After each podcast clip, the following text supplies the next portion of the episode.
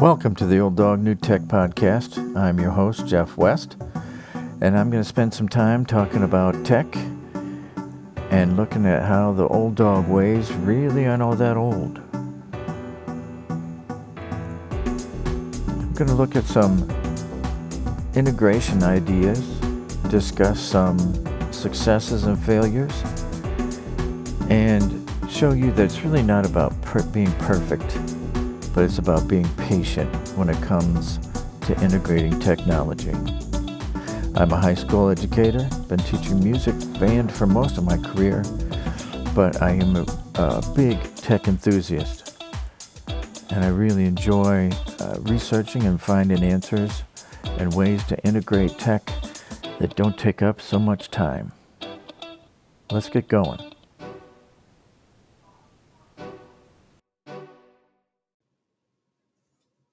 Well, welcome to episode 30. I'm Jeff West. This is Old Dog New Tech. I'm glad you're with me. 30 episodes turning away. On this episode, I am going to talk about Control K, my friend.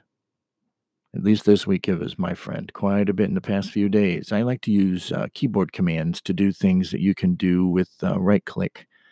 And so this week I've been using Control K a lot. It's holiday concert time. And I decided I would create uh, Google Slides as an online program. And uh, of course, I'm going to print a few extra copies, some paper copies. But I'm going to put a QR code on there so that my online program will be linked and people can go and take a look at program notes and a few more colors. Instead of paying for a color program, I'm going to try that out. I've tried it before. It's been had mixed success, uh, mostly because the infrastructure or Wi-Fi, but it's a lot better now. They've made a lot of great changes, so we're giving. I'm going to give it a go. And the other thing I did is I had students uh, help me a couple of weeks ago. Gave them an assignment to create program notes. Gave them examples of what it looks like, and, uh, and so I'm including that in this program. So. But in this, I have provided a lot of links to sources that I use to get the information that I'm putting in the program. And so I used Control K a lot, and I thought I'd spend some time in this episode talking about why this is so important, why to link to your sources and provide citation. And this week's tech treat is a review of a previous tool, but it has a little different twist. So let's start talking. Are you a control freak? Oh, no, not someone that has to control the environment around you, but do you use Control C or X or V or Z or A? Or my new best friend, Control K. C or copy and X or p- cut, V or paste, or Z or undo, which is my second best friend. Lots of undo. And or A, select all, are, are on my regularly used list, and I know there are many others. But Control K is a great tool to have under your fingertips, and you may not know that it has uh, many features that can help you model and teach dig- digital citizenship, particularly in re- reference to copyright or fair use or uh, resource citating, citation most of the time when I give a presentation to my students, I do not always do a great job citing my sources, but I found that if I am using online sources, citing them is so easy with Control K. If I'm using a specific text or charts, of course, I'll use a MLA or APA format, but in most cases, I, I link a word or words to the online source and list the web address at the end of my presentation. And Control K is a common stroke that I use. And when I do, sometimes I have already controlled C and then I control V into the link box that appears after I control K. All right, all right, I'll back up. I'll back up. I'll slow down. Whoa.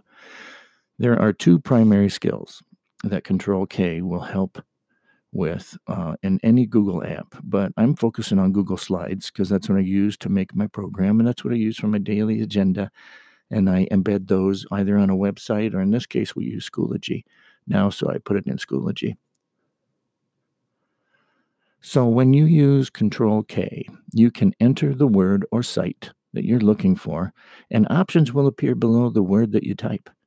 And you can click one of these and it will be inserted and linked automatically.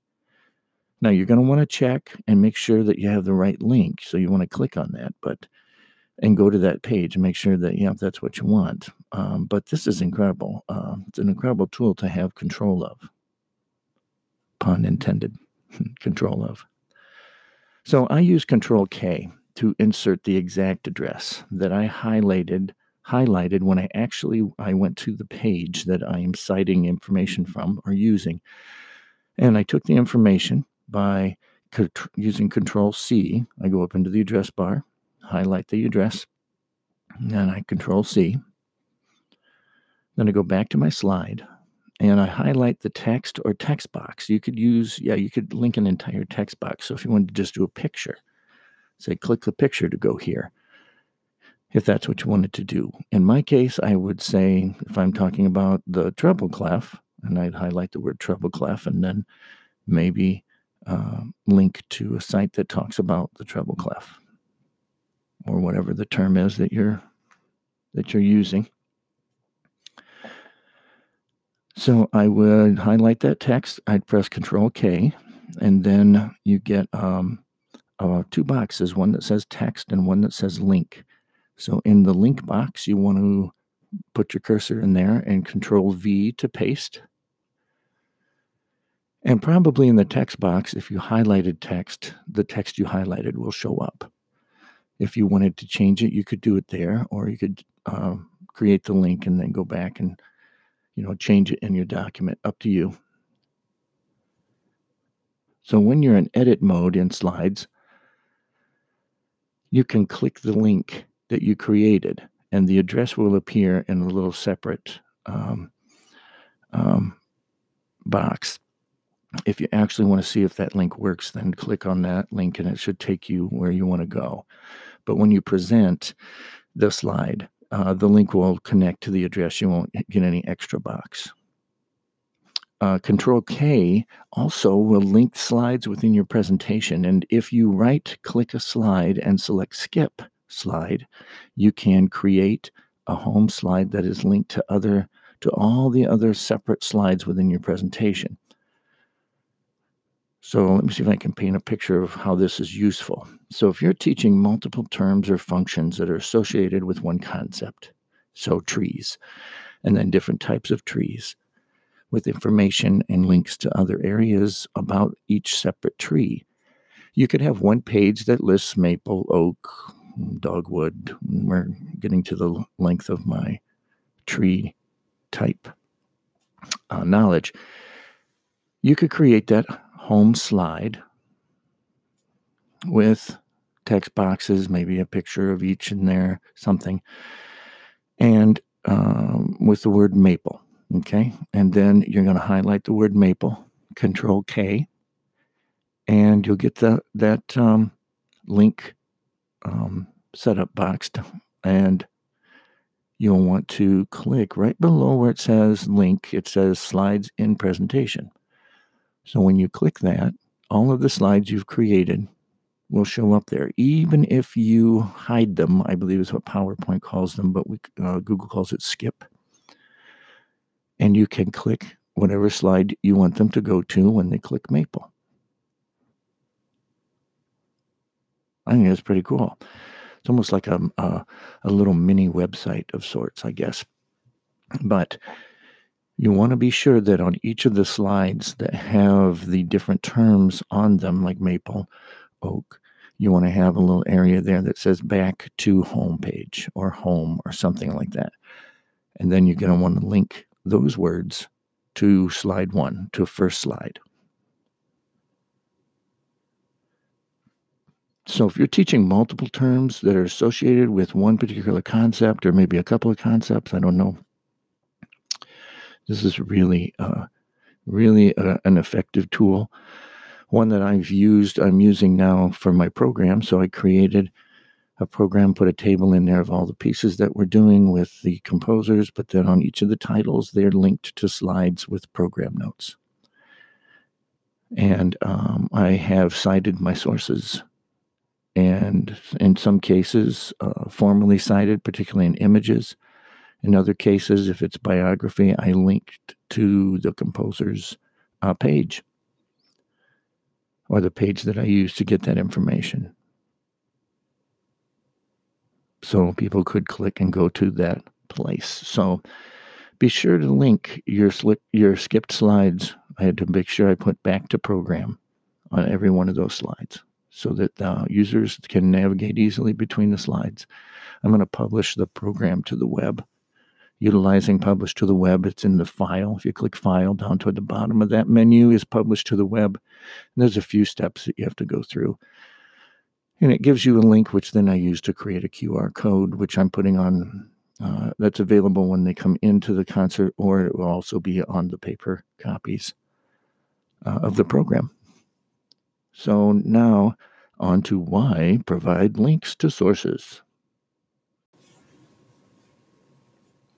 If you have written a term paper, I think anybody who has done a term paper of some sort has done some sort of bibliography.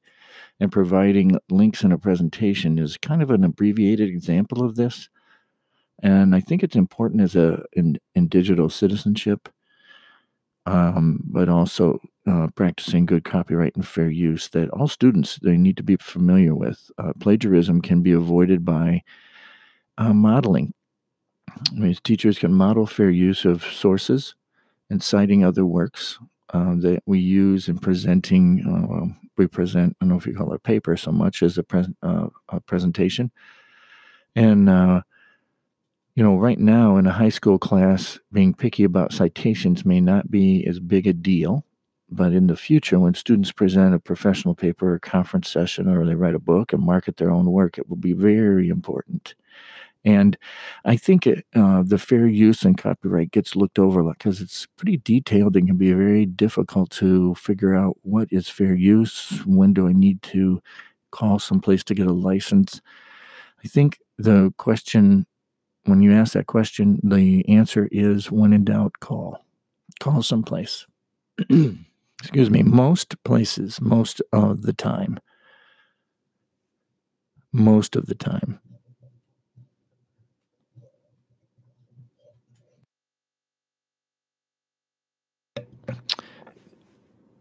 You can get the answer, and the and, and the people at the copyright office are very friendly and very useful. Um, and of course, they're useful.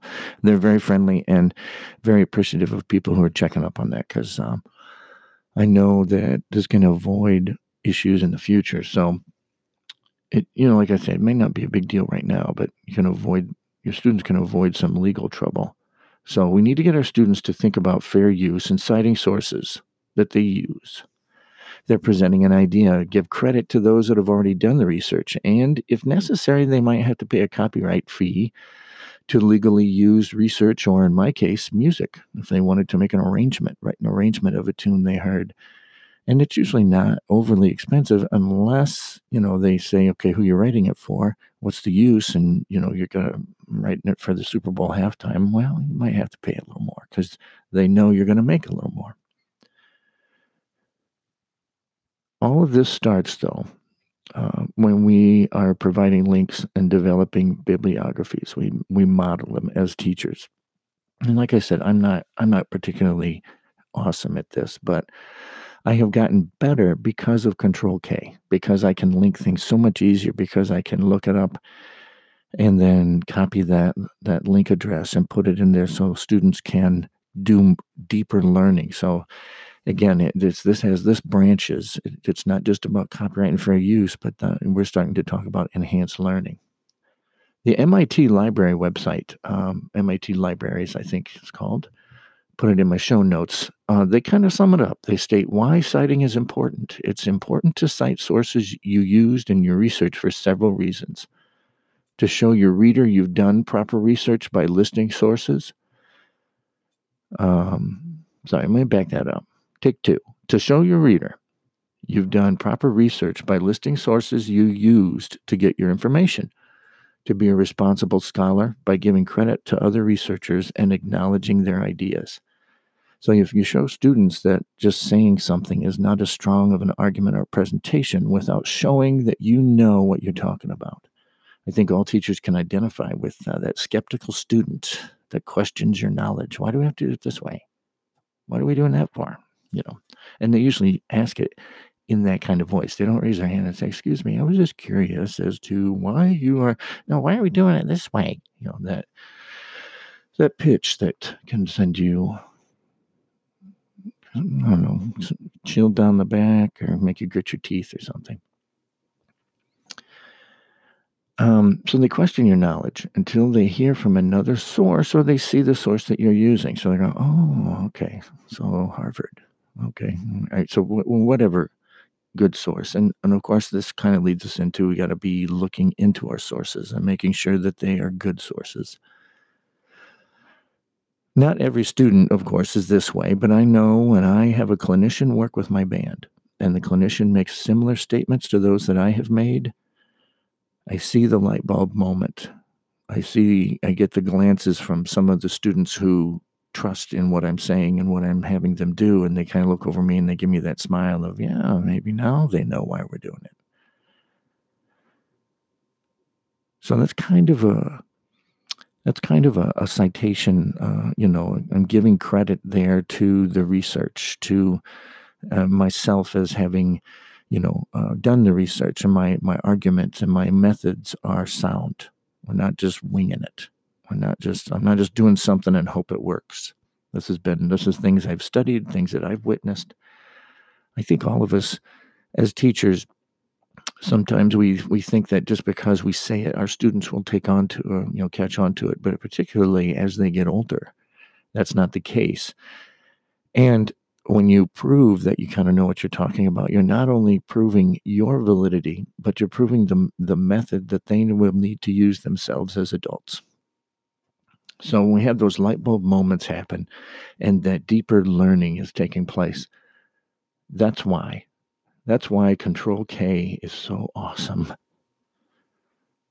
I love the link. I love how quick it is. I love that I can put in a word that I'm going to use. So uh, another case and, and point, you know, if I'm talking I'm doing a presentation, I might type things in my slide as I'm presenting to the students, which has shown that it, it will reach them and help learning take place, that deeper learning we're talking about.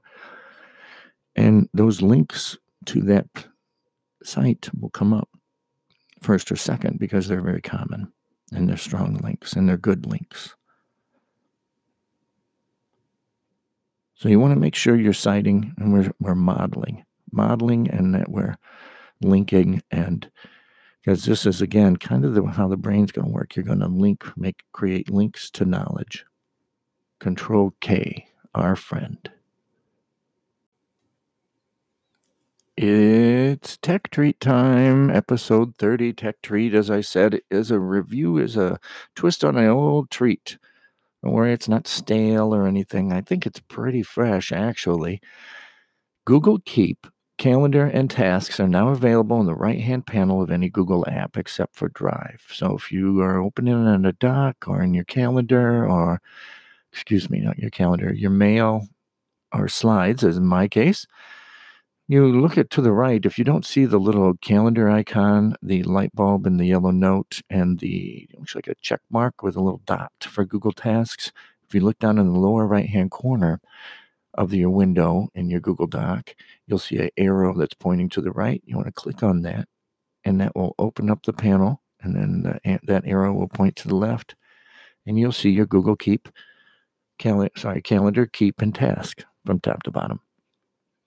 So I've been using Google Keep to take notes during class and rehearsal. And then, as needed, I'll add that text to the slide using the snowman or the three dot menu in the upper right hand corner of the Keep note. Not of the browser, but of the Keep note. When you click on that, one of the choices is Add to Slide. So it will add that note to the slide. Now, wherever your cursor is at, and the, sometimes the text will come out a little bigger than you wanted, so you'll have to do some adjusting, and it won't always be the same font, but you won't have to retype all of that or rethink it.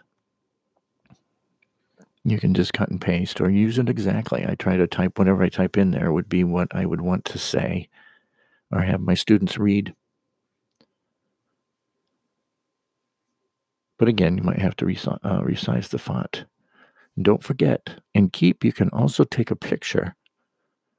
Take a picture, put it in Keep, and you can also insert that picture into your slide or document.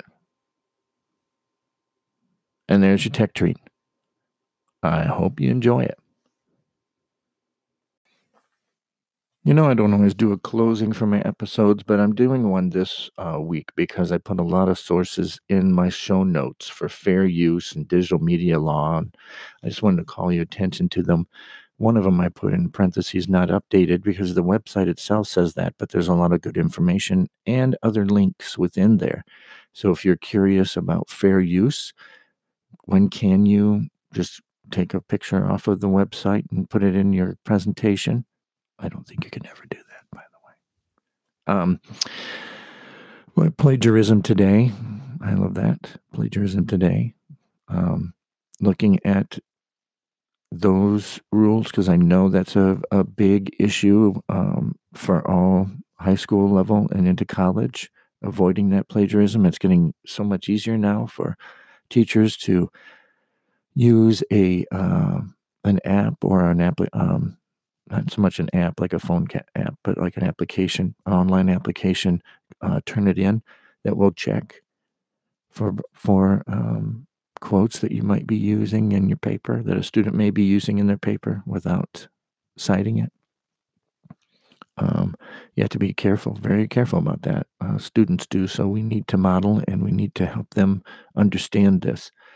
And then good old common sense media uh, there for digital citizenship. I'm not so sure that it always focuses on the copyright or fair use aspect of it, but when it but, but being a good digital citizen is not using other people's work and passing it off as your own.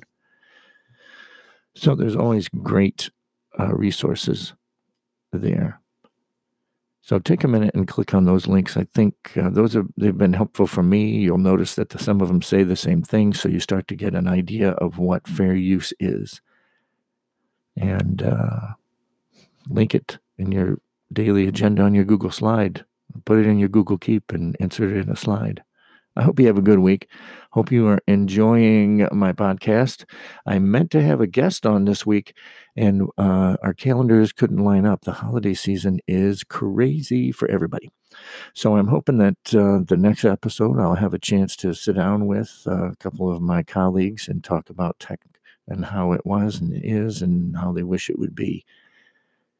Uh, until then, if you're listening and this is your first time, you're enjoying it, uh, I appreciate uh, any reviews on iTunes that you can give me. I'm getting a few on there. I could use a few more. I want to get this podcast up and running, and uh, I'm going to stay at it and keep bringing up stuff that I'm doing in class because as an older teacher who typically would be thought of to be someone that wouldn't change, I'm I'm not like that. I'm enjoying the change I don't embrace every change though. So if you're an older teacher going, oh, well, then you're not like me. I am like you. Uh, it just took me a while, but once I got going, um, I'm really digging this. Have a good week. This has been the Old Dog New Tech Podcast with your host, Jeff West. I hope you enjoyed your time. And remember, with EdTech integration, it's about being patient and not perfect.